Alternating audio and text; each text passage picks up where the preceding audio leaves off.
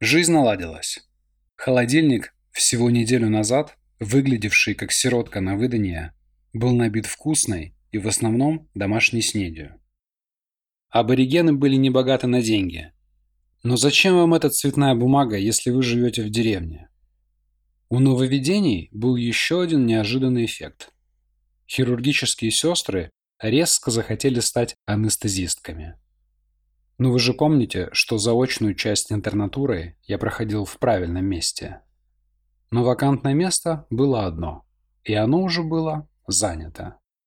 И им оставалось только завидовать.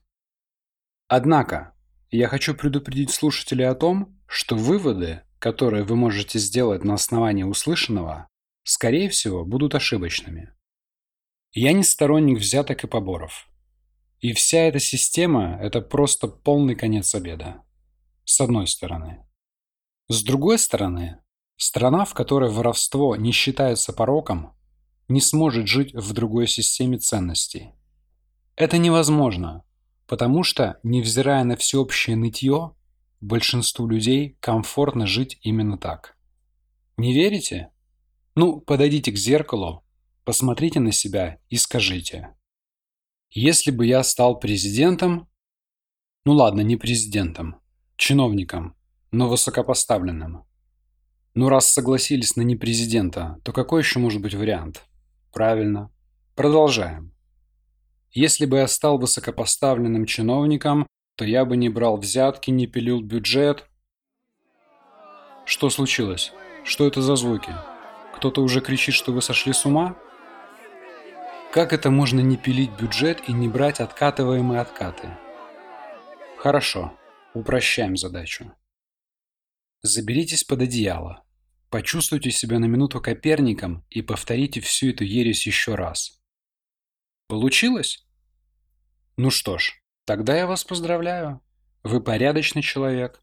И это была хорошая новость. Но делать вам в этой стране абсолютно нечего. И это была плохая новость. Так что можете смело отправляться на поиски глобуса.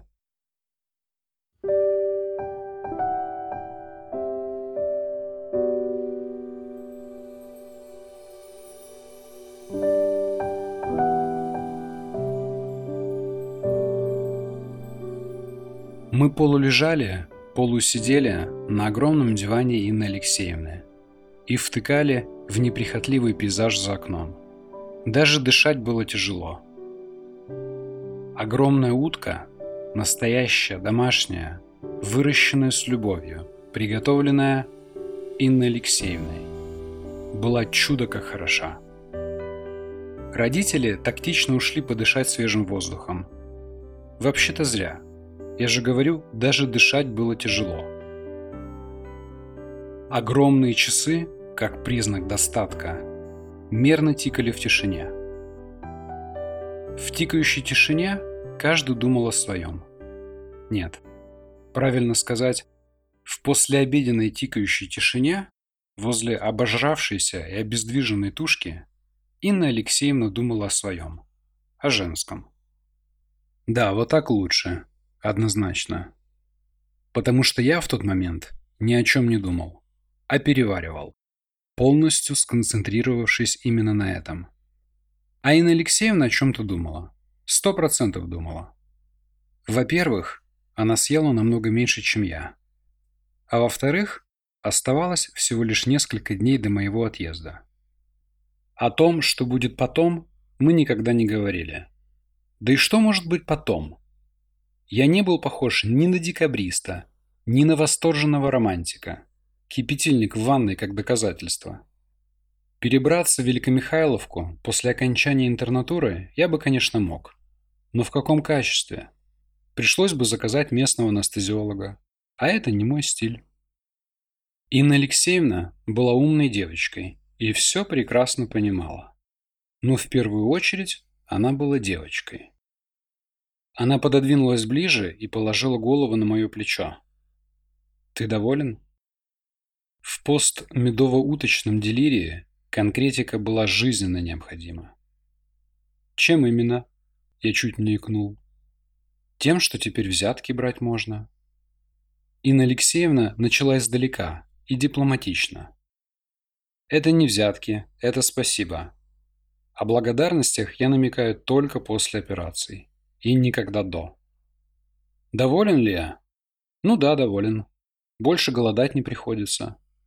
Но это очень увлекательная тема, безусловно. Можем еще и о погоде поговорить. Инна, не нужно начинать издалека. По крайней мере, со мной. Скоро наступит этот самый день, и я отсюда уеду. Но мы об этом никогда не говорили. Верно? Она поправила очки. Не потому, что ей нужно было поправить очки. Я уже был готов запустить свой типичный дурацкий поведенческий шаблон. Задать вопрос, самому на него ответить и объяснить, почему правильно именно так. Но Инна Алексеевна решила не развозить сопли и спросила, глядя мне прямо в глаза. «Что произойдет после того, как ты уедешь?» «После того, как я уеду, мы будем звонить друг другу. Сначала несколько раз в неделю, потом раз в неделю, а потом еще реже. А потом ты встретишь человека, за которого выйдешь замуж. Переедешь в Одессу и купишь этот долбанный гольф. Ты же этого хочешь? Бойтесь своих желаний, они имеют свойство сбываться. Зачем ты так? Я просто сформулировал суть без смягчающих прилагательных и сложных депричастных конструкций. А суть, без лишней шелухи, выглядит именно так. И это не хорошо и не плохо. Это объективная реальность. Мне нечего тебе предложить. Я интерн с туманными перспективами, который не думает о создании семьи. По крайней мере сейчас. Кроме того, ты старше меня, и твои часы тикают намного быстрее, чем мои. Впрочем, это самообман. Для всех они тикают с одинаковой скоростью. Просто сейчас я этого не понимаю.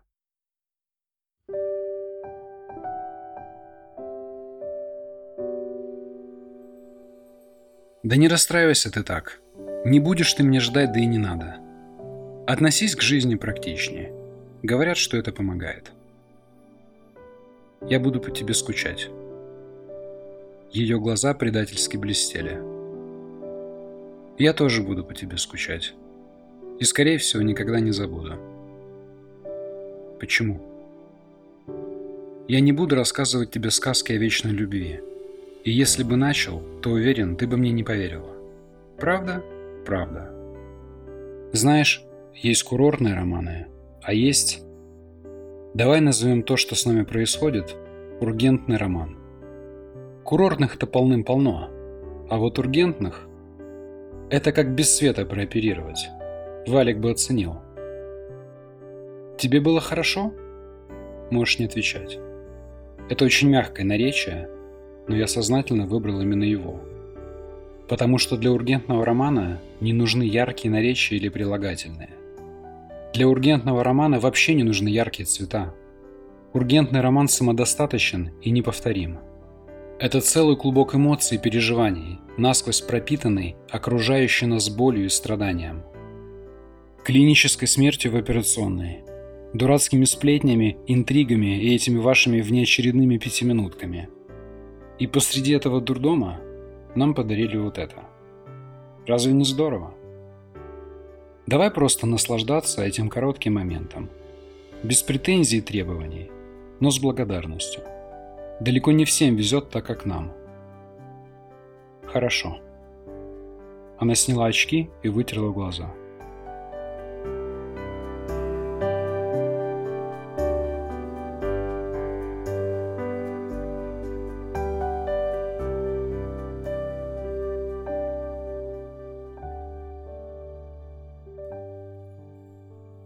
Между мной и Одессой была суббота и воскресенье. И эту субботу и воскресенье я намеревался провести в обществе Инны Алексеевны. Хочешь рассмешить Бога? Расскажи ему о своих планах. Суббота началась рано утром и плавно перетекла в воскресенье.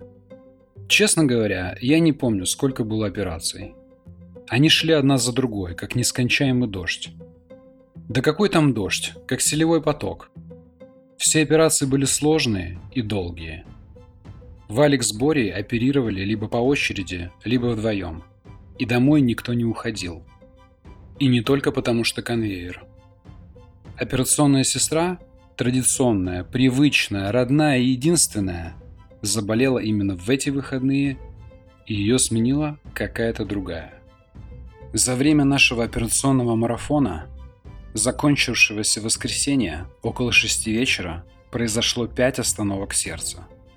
И Боря с Валиком не уходили домой просто потому, что было стрёмно. Очень стрёмно наступило после третьей подряд клинической смерти. Мы сидели в ординаторской и молчали. Разговаривать не было ни сил, ни желания. Но три клинические смерти. Коллеги, что за фигня происходит? Новая операционная сестра. Выдавил из себя Борис Леонтьевич. Что значит новая операционная сестра? Что за эзотерика?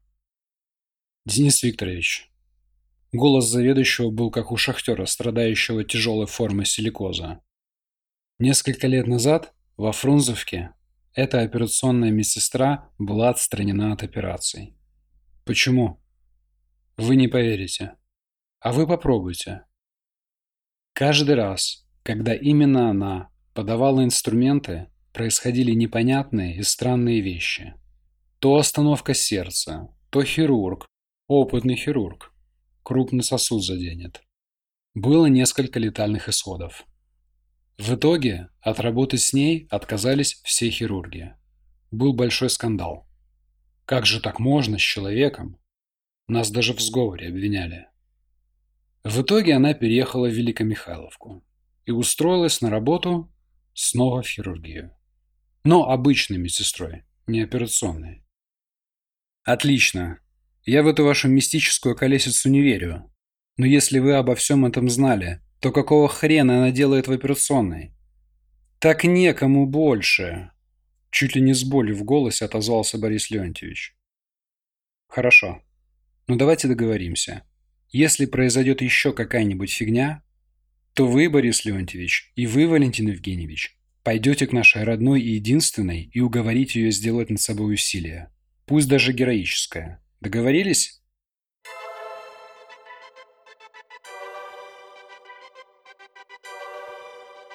Какая-нибудь фигня не заставила себя долго ждать. Две операции, одна за одной. Две клинические смерти, одна за одной. Две реанимации, одна за одной. Все, хватит. Я зашел в ординаторскую в маске и бахилах и чувствовал, как противоречивый характер доктора Джекила стремительно теряет остатки своей добропорядочности. «Борис Леонтьевич, Валентин Евгеньевич, почему вы еще здесь?» «Да успокойтесь вы, успокойтесь». Валик уже позвонил. «И?» И она сказала, что скоро придет. Кстати, обещала принести свежего молока. Сказала, что вам очень нужно. Да вам бы тоже не помешало, обоим. В зеркало себя давно видели? Два привидения в халатах и шапочках. Я посмотрел на часы. Было начало четвертого. Когда же это закончится? Валентин Евгеньевич, нам домой не пора? Пора, но из приемника только что позвонили И еще две скорые. Доброй ночи. Светлана Сергеевна, вы даже не представляете, как я рад вас видеть. Я ось вам молочка принесла свіжого. Змарни или зовсім? Да как же тут не осунуться, с прошлого утра за конвейером. А я бачила біля приймального відділення ще две швидкі. Да, уикенд определенно задался. Но с вами, Светлана Сергеевна, ходит на край света. Только корову с собой прихватите.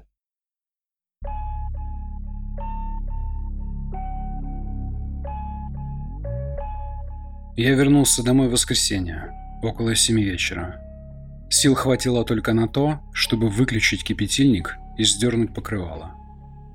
За несколько секунд, предварявших мое практически мгновенное погружение, я успел подумать об Инне Алексеевне и о том, что тот, кто пристроил нам такие последние выходные, вообще не романтичен и ничего не понимает в справедливости. В дверь стучали так, как будто бы я был должен всей Великомихайловке. Причем не один раз. Так, все, меня нет, меня нет, идите в жопу. Вот сейчас дверь открою и скажу. Доктор, поехали. Меня нет, езжай к вашему анестезиологу. Сегодня уже понедельник, а в понедельник я уезжаю в Одессу, понимаешь? Так, але зараз ніч. А що, ніч уже не понедільник? Понеділок. Але робочий день починається тільки вранці. Так що наш анестезіолог ще ви. Тобто ти не відстанеш?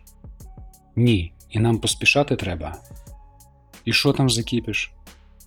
Кесарів з Фрунзовки. Поїхали, доктор, часу немає.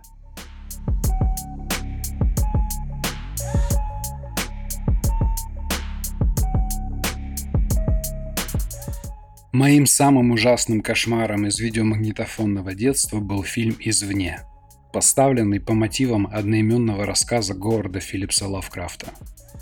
Чуть позже он сменился Страшилой из одноименного рассказа Стивена Кинга.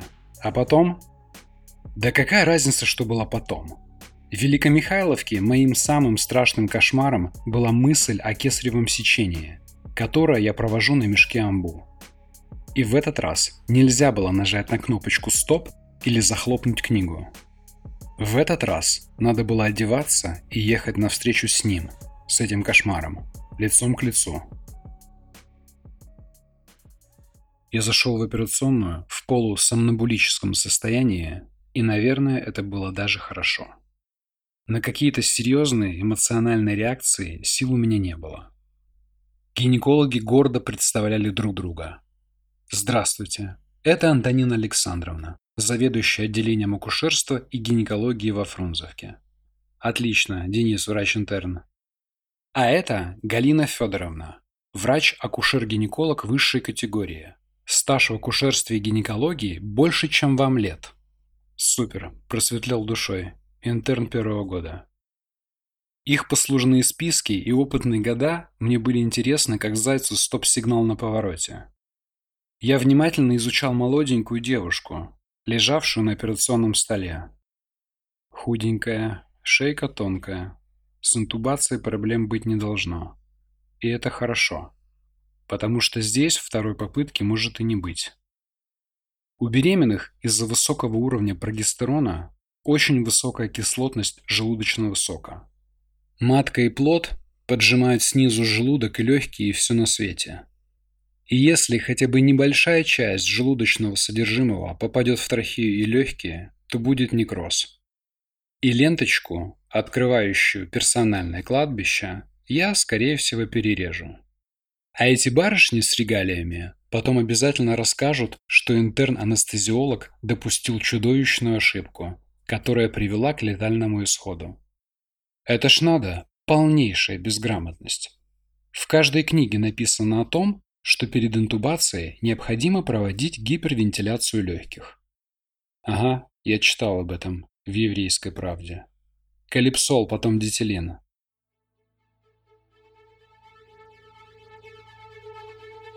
Я стоял в изголовье операционного стола и смотрел на фасцикуляции. Мелкие подергивания мышц, вызванные блокировкой передачи нервного импульса. Результат действия дитилина – миорелаксанта, если кто-то еще не понял. Я ждал, когда фасцикуляции, пробежав сверху вниз по всему телу, закончатся на ступнях. Гинекологи стояли напротив меня, в другом конце операционной, скрестив на груди руки, одетые, обутые и ждущие. Вы не будете проводить гипервентиляцию? Нет. Но ведь это неправильно. Я знаю. У меня не было времени вдаваться в пространные объяснения о том, что они сами должны понимать. Вы можете работать по протоколу, а я буду делать то, что в этой ситуации делать правильно. Своими действиями вы подвергаете риску и мать и плод. Уже начала повышать голос то ли Антонина Александровна, то ли Галина Федоровна. В масках хрен разберешь. Я стоял, широко расставив ноги, и смотрел на заканчивающиеся фасцикуляции, перебирая пальцами интубационный клинок, как револьвер на дуэли во времена Дикого Запада. Вы понимаете, что это безответственно? Нет, это не безответственно. Я ввел клинок в ротовую полость. Голосовая щель и пищевод были прекрасно видны. «Это риск гипоксии!» «Господи, какие вы! Мы будем жаловаться главврачу!» Интубационная трубка вошла в голосовую щель как по маслу. «Можете жаловаться, а сейчас работайте!»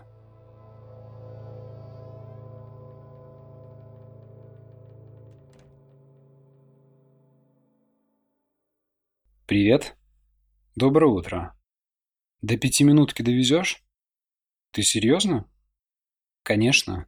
Я же должен наконец-то узнать, чем вы там занимаетесь, когда меня нет».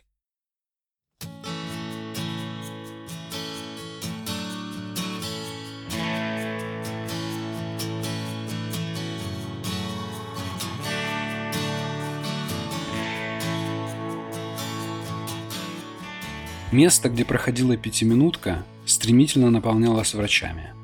Опаздывать тоже было нельзя – на меня смотрели, как на диковинного заморского зверька, но слаженно и уважительно повторяли. «Доброе утро, доктор. Доброе утро». «Здравствуйте, Валентин Евгеньевич. Вы решили почтить нас своим присутствием? Ну, напоследок-то можно? Выспались? Нет, ночью было кесарево. Все хорошо? Да. Красивый заключительный аккорд под крик только что родившегося мальчика – Роман Васильевич был не в духе и смачно на украинском распекал гинекологов. Музыка для моих ушей. Внезапно, найдя меня глазами, он резко сменил настроение, как профессиональный актер, и перешел на русский. Его голубые глаза вдруг стали добрыми и теплыми. Можно было даже руки погреть. И сейчас я сделаю паузу, потому что хочу с вами поделиться тем, что промелькнуло у меня в тот момент в голове. Год и три месяца назад я пришел во вторую ГКБ на заочную часть интернатуры. Пробежал с бумажками по всем стандартным кабинетам. Главврач, завхоз, еще кто-то. Ну а теперь вам в отделение, к заведующему. Я спускался на первый этаж в состоянии Emotion. Все те люди, которые безразлично ставили штампики и подписи, были людьми, которые всего лишь ставили штампики и подписи. А заведующий отделением – это уже совсем другая история. Заведующим я буду дневать, ночевать, он будет папой, мамой и даже дедушкой с бабушкой. И в тот момент мне очень хотелось, чтобы новая семья оказалась дружной. Ну, хотя бы немножко. Я никогда в жизни не встречал руководителей или заведующих отделениями с человеческим лицом. Да и весь мой опыт в медицинской индустрии настраивал меня на не самый позитивный лад. Я подошел к двери, выдохнул, постучал и обреченно опустил дверную ручку. «Здравствуйте. Можно? Я интерн первого года». «Да, пожалуйста, присаживайтесь». После довольно яркого дневного света в полумраке я видел только силуэт, сидящего за письменным столом человека. «Денис», — я протянул руку. «Михаил Петрович». Он протянул свою. И я увидел его глаза. Постараюсь не впадать в сентиментальность. Я увидел глаза Владимира Семеновича Высоцкого. Добрые глаза, с затаившимися в глубине смешинками, готовыми вырваться наружу, только дай повод. Глаза, в которых была и грусть от опыта прожитых лет, от увиденного, прочувствованного, сделанного. И невесть, откуда взявшийся, на фоне такого бэкграунда, оптимизм и желание жизни. Через минут десять мы разговаривали как старые знакомые, которые не виделись 23 года. Вы думаете, мы говорили о том, как будет проходить моя заочная часть интернатуры и что я буду делать? Ну, немножко да. Более того, через минут сорок мы были в гинекологии на выскабливание. Да, с места в карьер. Он внимательно слушал мой неудержимый поток сознания о том, что я хотел стать океанологом и изучать касаток. И он внимательно слушал не потому, что это вежливо и его хорошо воспитывали. Позже Михаил Петрович скажет – когда ты пришел в первый день и начал рассказывать про касаток, Я подумал, что это же авантюра, самая настоящая. Но это так здорово, что кто-то в этом долбанном мире еще способен размышлять и мечтать о таком. Я даже сам тогда загорелся, с сожалением размышляя, что прошлое уже не изменить, и мне не 20 лет. Михаил Петрович уже не работает во второй ГКБ. И эту историю я не буду рассказывать, потому что в ней слишком много дерьма. А районная больница и без этого не самое жизнеутверждающее времяпрепровождение. Но Михаил Петрович Стоянов – это человек, который навсегда изменил мои представления о руководителях и заведующих отделениями.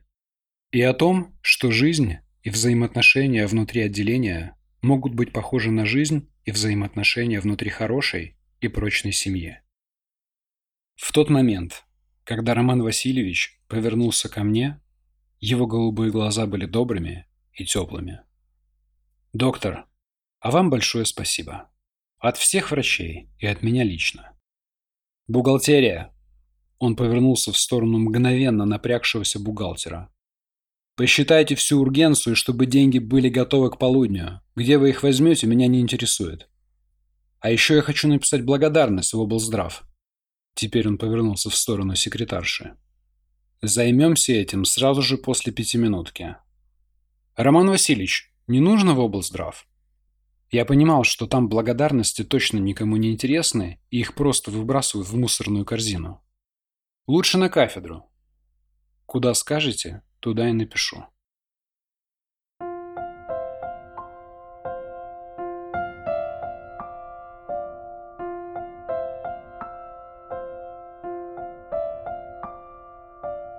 Все было красно-желтым и снова пахло костром.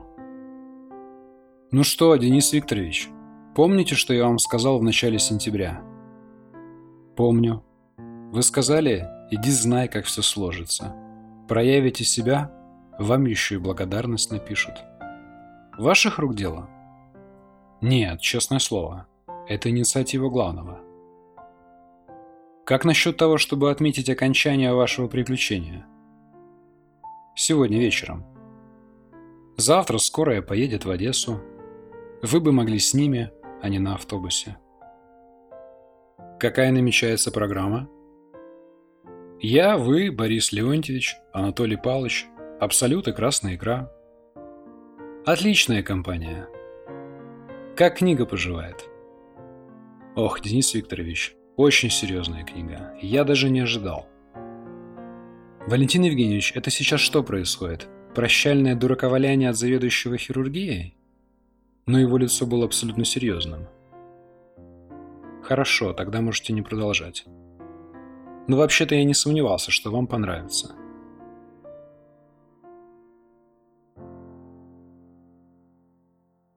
Я подходил ко входу в областную больницу. Ко входу в эту обитель зла. Но на душе было легко и спокойно. Я подумал, что надо таки иметь совесть, и в начале декабря решил заехать на кафедру. Зимние экзамены скоро, да и Игорю пора привет сказать. Игорь Леонтьевич, интерны первого года, всем привет. Все разговоры резко затихли. Игорь Леонтьевич, что-то случилось? Игорь подошел и взял меня за руку. Господа, вот это і є та сама високопорядна та чуйна людина, з которой пощастило спілкуватися всім докторам і пацієнтам Великомихайловской ЦРБ. Идем. Мы вышли в коридор. Вот твоя подьяка. Висит на доске почета. Игорь Леонтьевич, это, конечно, все очень трогательно, но я пришел по поводу экзаменов узнать. Какие экзамены? Ты издеваешься? Да у меня рука не поднимется у тебя экзамены принимать. Езжай в свою вторую и Стоянову привет передавай.